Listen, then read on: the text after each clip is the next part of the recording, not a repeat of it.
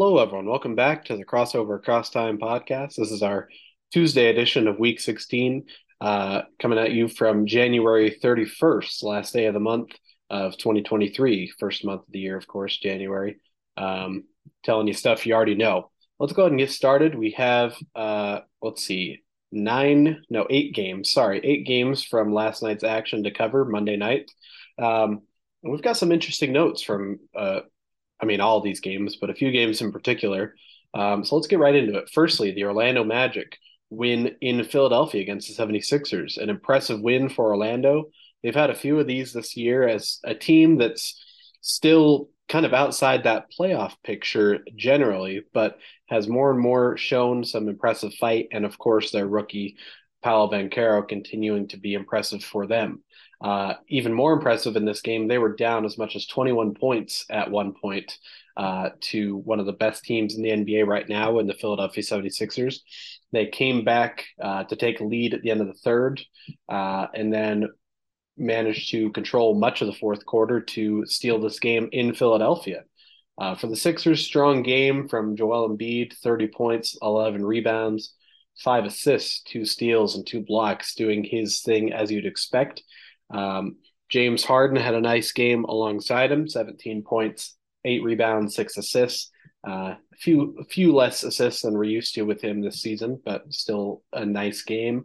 Tobias Harris, 17 points, six boards, um, 10 points off the bench for Thybulle, but those are the only uh, double digit scorers. Meanwhile, for Orlando, uh, the aforementioned Paolo Banchero, 29 points, nine rebounds, three assists, a steal, and a block uh, on very efficient percentages. He continues to impress uh, for the Magic. They got some strong contributions from uh, Moritz Wagner off the bench, 22 points. Franz Wagner, the younger brother, with 19 in the starting lineup, uh, and 12 each for Wendell Carter Jr. and Markelle Fultz.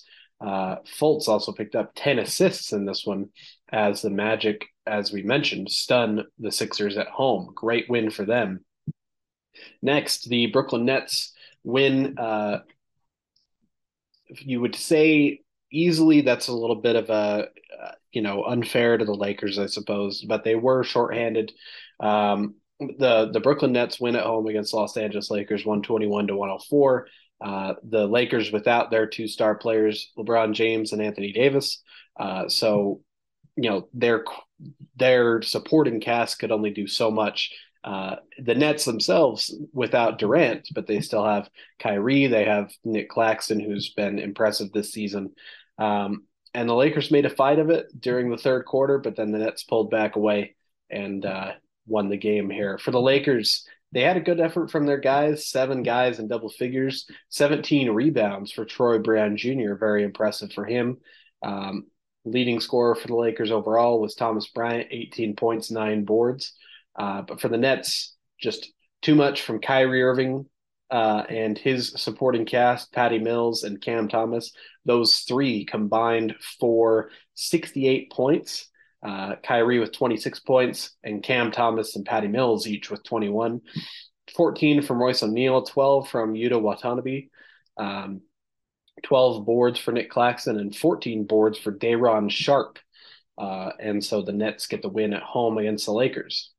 Next, this was an overtime affair. The Sacramento Kings uh, win on the road in Minnesota against the Timberwolves, 118 to 111. And, uh, you know, like we said, overtime, pretty exciting game. Uh, 11 lead changes in this one. Both teams led by as much as 10 at certain points in this game.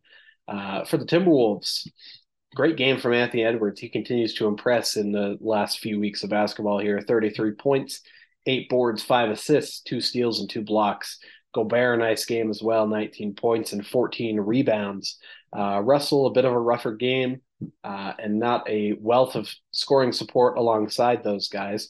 Meanwhile, for the Kings, uh, the nice team effort that you would expect with the Beam team, 32 points uh, for De'Aaron Fox. He led the way in scoring for them.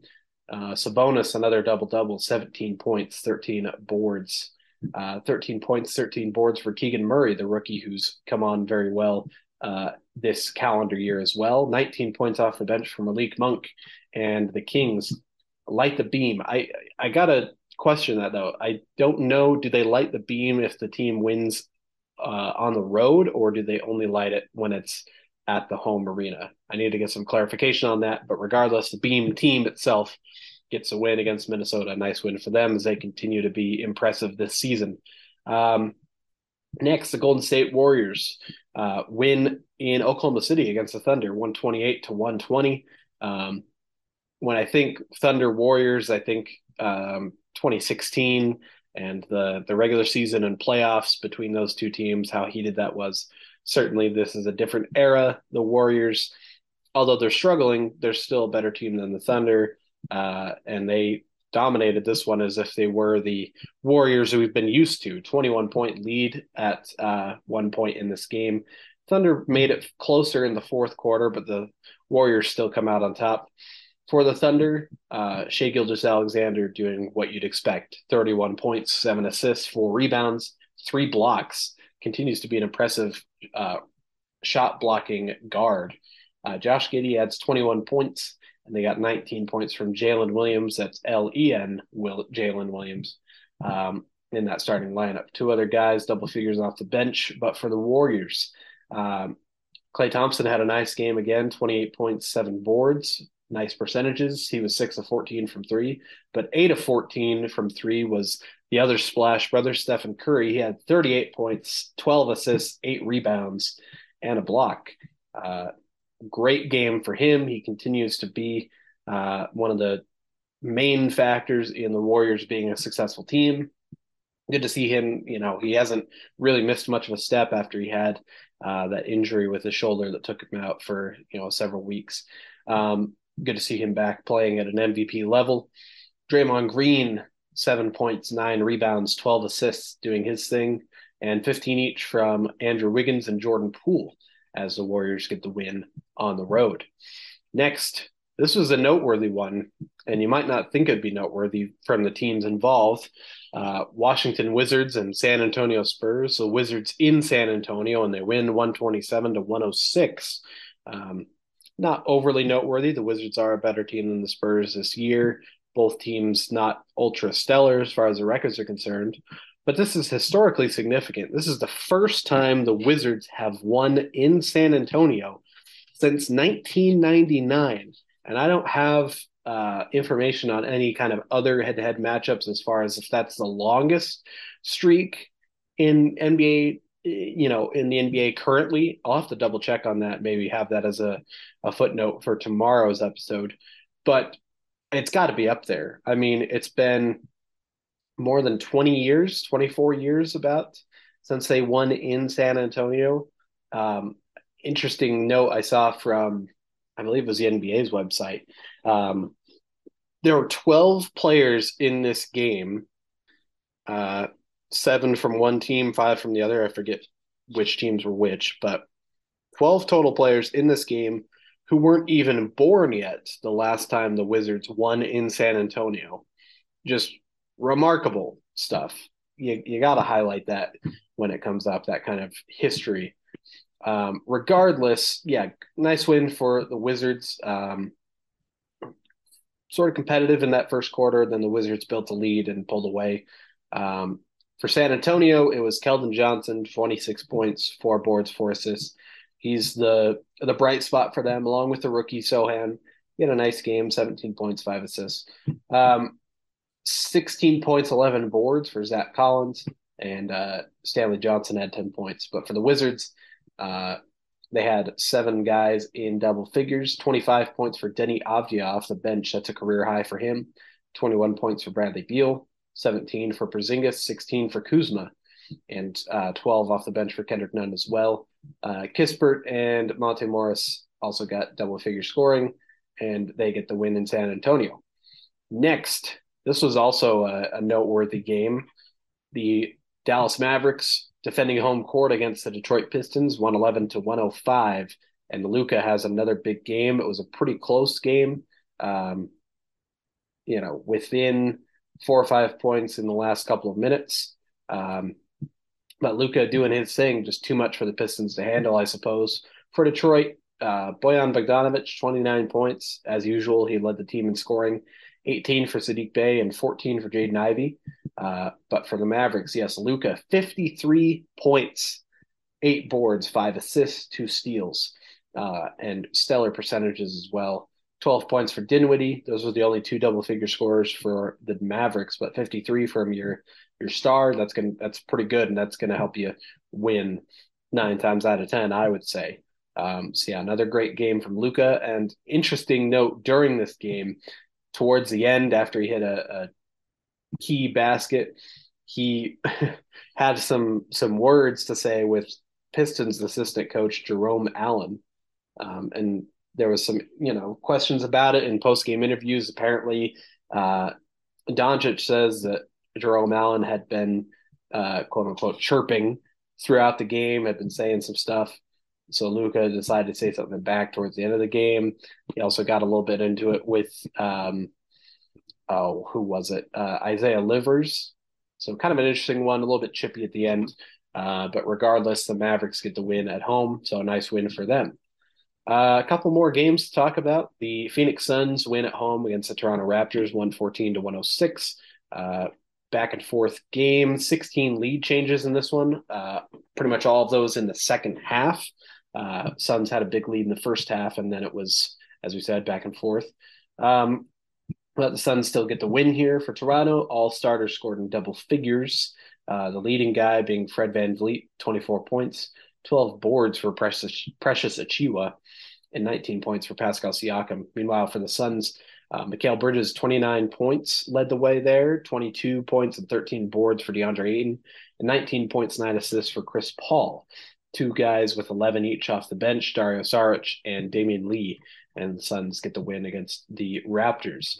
Finally, the Portland Trailblazers win at home against the Atlanta Hawks. This was a pretty exciting one, too. Um, and it was, well, the lead as far as you know who led the game trailblazers led it pretty much the whole way but it was close in those last few minutes hawks were competitive throughout even though they never really held much of a lead if any uh, for atlanta though DeJounte Murray stole the show with Trae Young sitting out this game. He had 40 points, eight rebounds, seven assists, great percentages. He was five of eight from three. Um, they had five other guys in double figures. Bogdan Bogdanovic, 23 points off the bench, 15 boards for Clint Capela. So the Hawks were very competitive in this one, uh, but so were the Trailblazers, of course. 42 points for Damian Lillard. The the guard duel there was very exciting.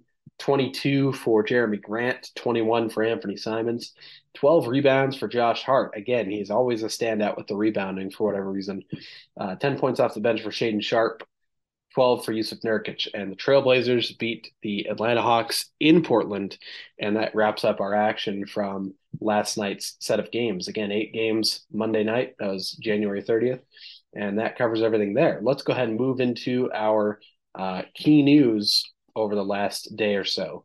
Firstly, the player pool for the Rising Stars games has been selected.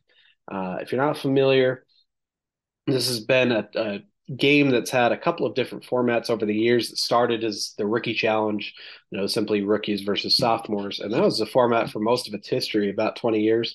And then it was changed to uh, Team USA versus Team World. It's undergone a, you know, I think that might have been the the second iteration. There might be one more in there that I'm missing, but the most recent iteration, the Rising Stars Challenge, is simply, uh, well, not simply. It's a little more complicated than it's ever been. They have rookies, sophomores, and a selection of G League players. Uh, so in total, there's 28 players, and they have four teams, and then they do like a mini tournament type, uh, type thing. So there's more basketball to be seen. The idea is hopefully it's a little more competitive um, it's kind of interesting, and I think it had some some intrigue last year. Maybe it will grow into something that lasts, or maybe something else will come along that they think fits the uh, the goal of it a little bit better. But I guess we'll have to see. But regardless, the players that have been selected uh, from the G League, first of all, uh, Sidy Cissoko from the Ignite. Hopefully, I'm pronouncing that right. Scoot Henderson, Mojave King, uh, and Leonard Miller. All those are G League Ignite players. Then we have Kenneth Lofton Jr. from the Memphis Hustle, Mac McClung from the Delaware Bluecoats, and Scottie Pippen Jr. from the South Bay Lakers. So those are your seven G League players, and those will make up their own team, I believe. Next, uh, there are 11 rookies. Paolo Banchero of the Magic, Jalen Duren of the Pistons, AJ Griffin of the Hawks, Jaden Ivey of the Pistons, Walker Kessler of the Jazz, Benedict Mathurin of the Pacers, Keegan Murray of the Kings, Andrew Nembhard of the Pacers, Jabari Smith Jr. of the Rockets, Jeremy Sochan of the Spurs, and Jalen Williams, that's L E N, Jalen Williams of the Thunder. Those are your 11 rookies. And finally, the set, uh, NBA sophomores. There's 10 sophomores.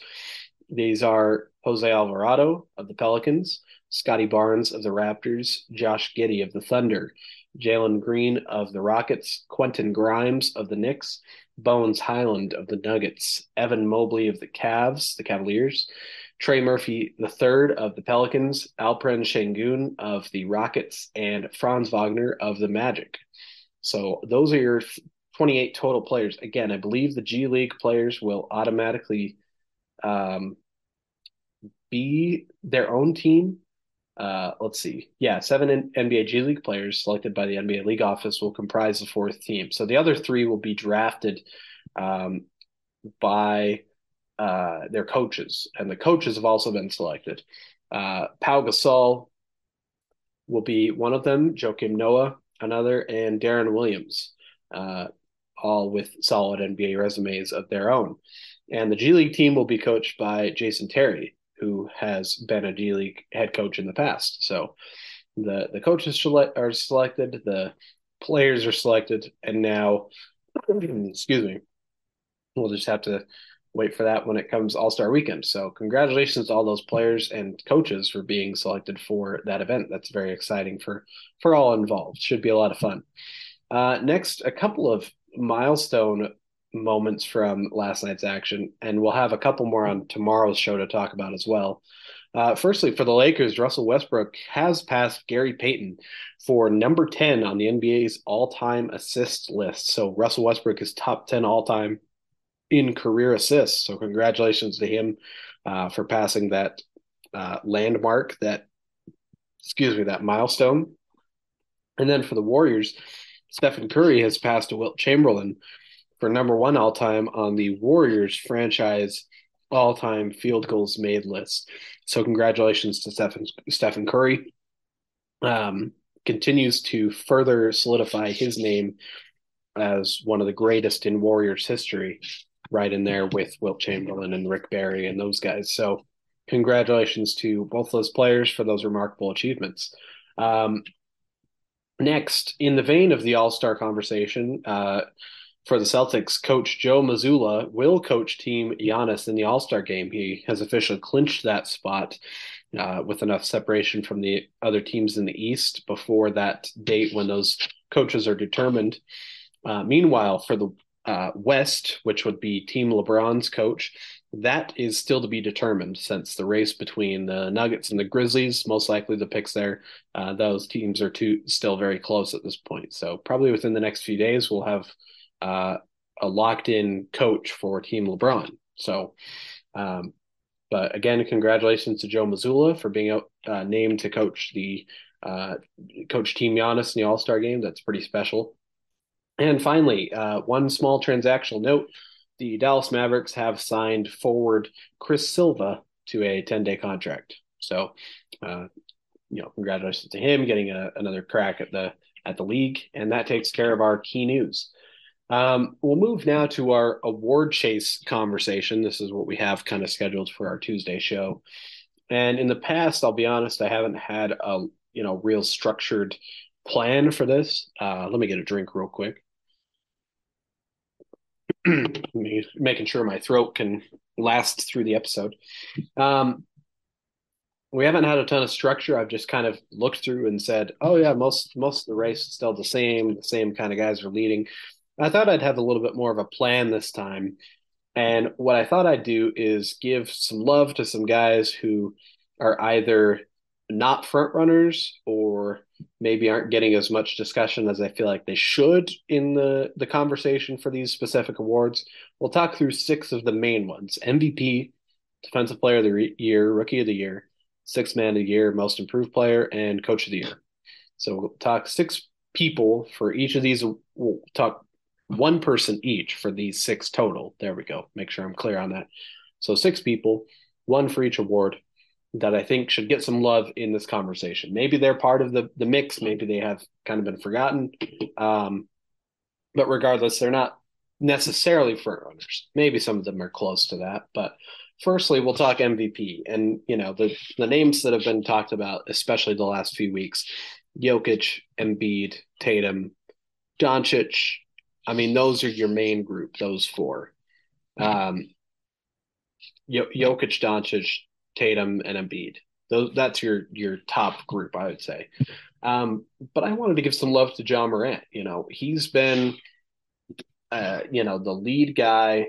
He's just continuing to exceed, I suppose, exceed expectations. Once he got going, people knew that he was special, and once he was starting to kind of fulfill on that, uh, fulfill that promise, then you know, people were like, okay, what we thought we saw at in college is probably going to translate well in the NBA. So this is kind of expected at this point. But um, he's brought Memphis uh, further up in the, the playoff mix than maybe we might have anticipated uh, at the beginning of the season. We certainly thought they'd be a good team in the West, but they're currently second, and they were right there tied with Denver for one uh, for a, a few days there that it was pretty close, and there's still a chance that Memphis can overtake if they continue to have a strong season. They slipped a little bit. They lost uh, a string of games recently. Again, I apologize, uh, Memphis fans and organization, if I jinxed you at all. But um, they've been a good team. Their their conference record is not stellar. Uh, the Nuggets have a much better conference record than the Grizzlies, but regardless, overall they've got a nice uh, a nice record going 32 and 18 um, and you know the big thing with Ja he missed a good amount of games last season he's missed a handful this season but he's been I would say on the whole more available and his stats he's scoring uh, pretty much exactly as much as he did last year his percentages are a touchdown but his assists are also up uh, without much change to his turnover. So he's distributing a lot better. He's still rebounding, defending pretty well, and he's scoring, but he's an even better distributor. And the Grizzlies on the whole are doing even better as a team. And so I wanted to give him some love in that conversation. I'm sure he gets, you know, some some praise and some, you know, conversations in some circles about the MVP race, but we should be talking about him, I think, a little bit more with this MVP conversation. Next, for Defensive Player of the Year, uh, I wanted to shout out a guy who recently got an extension, uh, a veteran extension, got rewarded for a franchise that he's been with his whole career and he's been stellar with, and that is Miles Turner. He has twice led the league in, uh, he, he's, the, he's had the blocks title twice in the league uh, in his eight years. This is his eighth season in the NBA. And this season, he continues to be a very strong defender. Perhaps not as statistically stand out as he has been in the past. Uh, this season, two and a half blocks per game, uh, 0.6 steals. Um, but he's been on a team that much of this, you know, for a good chunk of the season was one of the better teams in the East. They have slipped in the Pacers, but um, yeah, he's been great defensively, as has been kind of par for the course. Uh, I'm I am going to try and do some advanced stats with the um, defensive numbers and you know try and sell you on the fact that this is uh, more than just a statistically great defender. But I'll be completely honest, I don't always know how to read the advanced stats very well. But I'll give you give it my best. He's this season got so far 1.7 defensive win shares, which is ahead of his pace from last season uh, in about the same number of games. So that's pretty good. He has more win shares uh, total. He's got one more win share already up to this point, same amount of games. Um, his let's see, his block percentage has been down a little bit, but um, there's where let's see, where is that stat? There's there's a stat that has to do with like opponent percentage versus a player. Um, not sure where to find that exactly, but defensive box plus minus. Yeah, not sure with that one. But the the win shares, I think that's pretty good. That he's got one more win share and uh, a, a touch more of a defensive win share, and he's better offensively too than uh, he was last year. And he this is he played 42 games last year. He's played 43 so far this year. He's been more available. That's probably a big plus as far as uh, his name in the defensive player of the year conversation. And again, for a good little while, the Pacers were one of the better teams in the East. So. Um, again, hopefully my fumbling through that didn't hurt my uh, vote for, or at least my, you know, shout out for Miles Turner. And again, with all of these, I'm not saying that they should be the front runner, but I want to give them some love and some respect in this type of a conversation. So that's where I'm at with Miles Turner. Next, I'm going to show some uh, some favorite team, home team bias with the Jazz. Of course, I am a Jazz fan living in Utah, and we're going to talk about Walker Kessler, who more and more has been uh, very impressive for the Jazz. He's a 7 1 center. He's been starting more games lately, and his stats are very good. I mean, he's averaging 20 minutes a game, and in t- those 20 minutes, he's got uh, almost eight points and seven rebounds, along with two blocks, two blocks per game in 20 minutes. That's, excuse me, very impressive. You can imagine if he was playing 30 minutes, um, would have the potential to be averaging, you know, two and a half, maybe three blocks, could be one of the top guys in the NBA in blocks per game. He's certainly, I believe, still leading rookies in blocks. Um, he's been a great rim protector. He's shooting very efficiently. Um, of course, he's very selective with his offense. He's, you know, pick and roll when he's got an open dunk. He'll, you know, take an occasional little hook type shot or a, a bank layup type shot. You know, he's he's not a, a go-to scorer by any means. I would say, even though it's early, he's still offensively a little more confident than Gobert ever felt, at least to me as a Jazz fan. And I don't think the comparison's there yet. I mean, Gobert, even though he's struggled at times to find the fit in uh, in Minnesota, he's still, of course, one of the better centers in the NBA uh, one of the great defensive centers in the NBA, and he's uh, still head and shoulders above Walker Kessler in this early point of Walker Kessler's career. But Walker has been a nice addition and kind of a surprise for this Jazz team. He was one of the the acquisitions uh, from that trade, uh, the Gobert trade, the very you know recent draft pick by Minnesota. He'd only been with the organization maybe a week or two. I don't remember exactly, but yeah, they they get him in that trade as a recent lottery pick, and so you knew he'd he'd be solid. But he's been very solid. I liked his fit with Utah, and so again, rookie of the year, it's a pretty clear front runner in that race with Paolo Banchero, and then you know maybe Mathurin behind him, but Walker Kessler should be in that top five, maybe even top three. You'll move him up to three with how well he's played, maybe even above Jaden Ivey. That could be controversial, but I I could argue that. Um, so yeah, I just want to give him some love there. Next, let's talk sixth man of the year. Uh, I want to talk Tyrese Maxey. Of course, I've already advocated for Russell Westbrook, and I think he's by this point maybe the front runner. Um, you can also talk uh, Norman Powell of the Clippers. Uh, there's one or two other names as well, but Maxey, he's uh, I guess he's started more games than he's come off the bench. So maybe he's already kind of eliminated from that conversation. But I think lately he's come off the bench. He's uh, started 22 of his 30 total games played. I think if he comes off the bench the rest of the way, he could become eligible for six man of the year. And so I might be wasting my breath with this, but he's um, his percentages are a touch down from last year, but he's scoring more. He's, you know, just a little more aggressive. He's comfortable still in that Philly offense. And you'd have to think that he's with the team playing as well as it is, that that would help his case. Um, you know, he's just a young player that I really enjoy watching. I like his offense. Um, even though I'm not old enough to remember anything about Andrew Toney or know too much about his game. There's things I've heard about Toney and seen in some footage that, in some light aspects, reminds me or makes me think of Tyrese Maxey in some ways. And the probably main thing is just, you know, uh, like an instant offense type guy, even though Toney was a starter for those Sixers teams. There's something, you know, a light comparison there that again might be naive, but but I like that comparison. And, and more so I just like Maxey and what he brings to the Sixers. So again, just want to shout him out. I know it might be, you know, he might be ineligible because he started a bunch of games, but depending on how he finishes the season, maybe he moves into the conversation. Hard to say.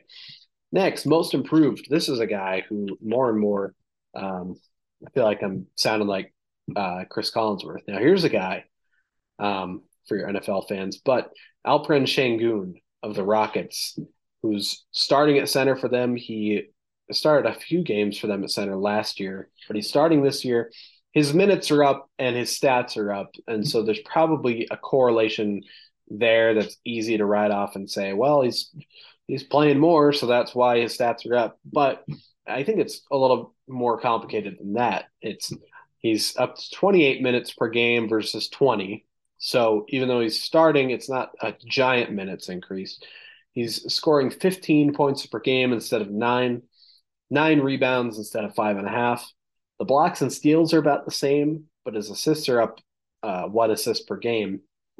More importantly, his percentages are up. He's shooting 57% from the floor, 31% from three, 74% from the free throw line, 3% increase on free throws, about a 7% increase from the three point line, and 10% increase from the floor. So overall, on the whole, he's better there. I don't know if I specified the most improved players where we're talking about uh, Sengun here. And more than that, in the last stretch of games, I think he's been especially impressive. And let me pull up those games so I can give you exact numbers. Um, if you highlight his last, let's see, nine games, let's go nine games. Across those nine games, he's averaging 19 points, 10 rebounds, seven assists, one and a half steals, one and a half blocks.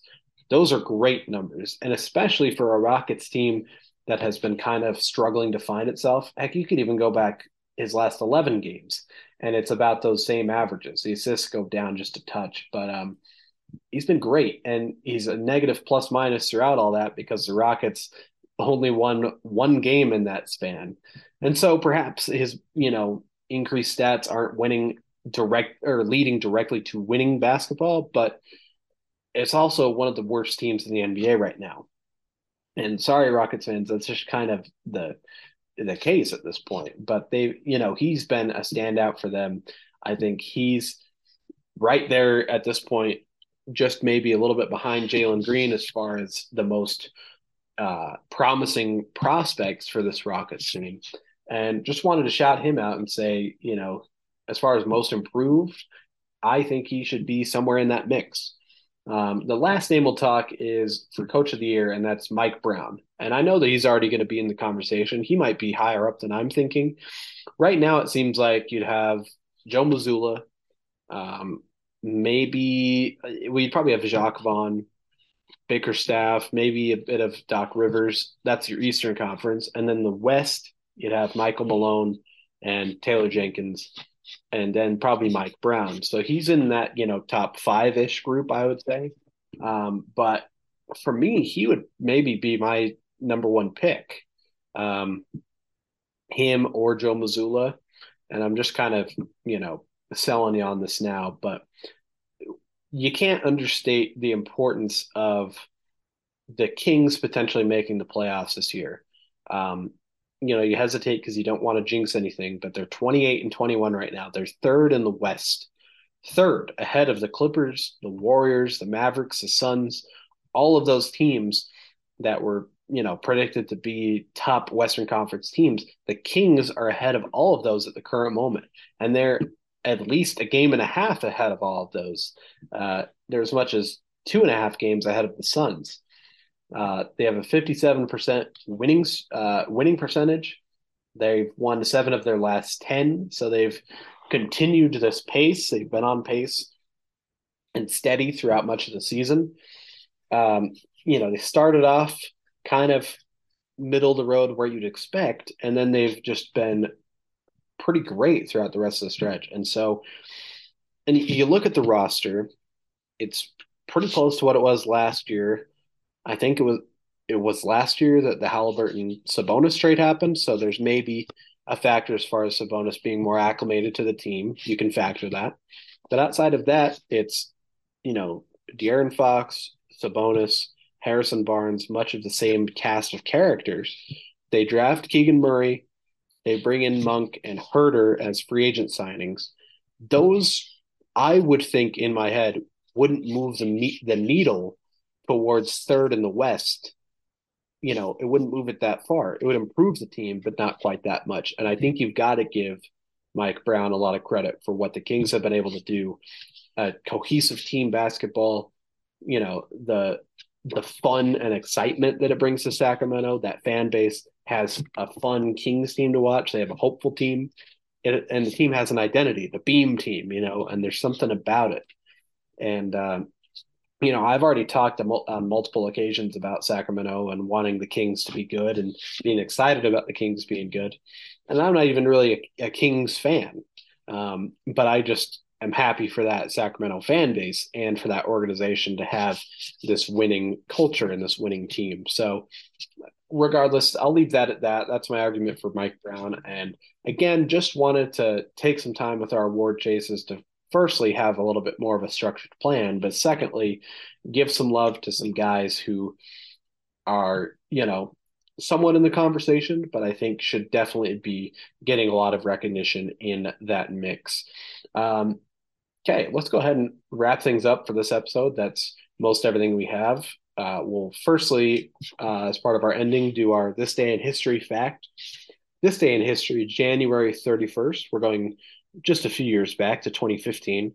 Uh, January 31st of 2015, a 91 to 85 win against the Philadelphia 76ers moves the Atlanta Hawks to 17 and 0 for January. They were undefeated in 17 wins in January, and that set a new NBA record. The Hawks mark, uh, mark helped them pass the 1971 to 1972 Los Angeles Lakers, who went 16 and 0 in December 1971, as well as the 2013 Heat, who went 17 and 1 in March of 2013. Uh, so, wanted to add that one because I actually do remember that. That's within my you know time frame of uh, personal recollection of the NBA, and this is when I was really starting to follow the NBA a lot more closely. Um, and I remember that Hawks team. It was the team that was just kind of a surprise team throughout the year. They finished that year number one in the East. Uh, I believe they played the Cavs in the conference finals that year. Of course, they lost to the Cavs, who then lost to the Warriors in the finals. But um, still a great Hawks team. And we forget the great stretch of Hawks playoffs that they had from about uh, would have been like 05, 06 to about 2017, 2018, you know, about 10 years or so where they were in the playoffs most every year and had competitive teams. And we think of times in the past where the Hawks have been not great.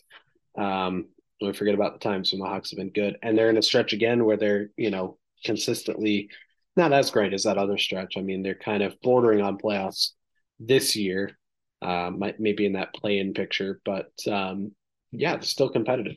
But regardless, that is it for our this day in history fact, and that is it for our uh, episode for you today. Uh, tomorrow we should be joined by uh, Justin as we do our you know normal game summaries, key news, and then we'll uh, hopefully have a lot more to talk about with our trade deadline. I have a few ideas as far as our trade deadline type discussion that's coming up just uh, a little more than a week away, so it's getting much closer at this point. Um, we'll of course also have our weekly predictions for you. Um, each week we each try and come up with a, a prediction for kind of the season going forward. Uh, could be more short term, could be longer term, um, but we'll have again, you know, game summaries, key news, uh, trade deadline talk, and the predictions for you on tomorrow's show. Uh, but with that, thanks again for listening, all of you. We appreciate you supporting the show. Uh, one last comment if you want to check out uh, our Instagram account, that's crossover across time, all one word, uh, no capitals on Instagram. We have uh, posts relating to content from the show as far as power rankings, MVP, things like that. But we also do our best to uh, like and share content from the NBA teams, NBA in general, and uh, NBA history related stuff on Instagram. So if you want kind of a one stop shop for your NBA uh, information, go check out the Instagram account. But of course, the podcast is even better as far as getting a little bit more in detail uh, conversation about the NBA in general. Uh, but with that, we thank you for listening, and we'll be back with you tomorrow.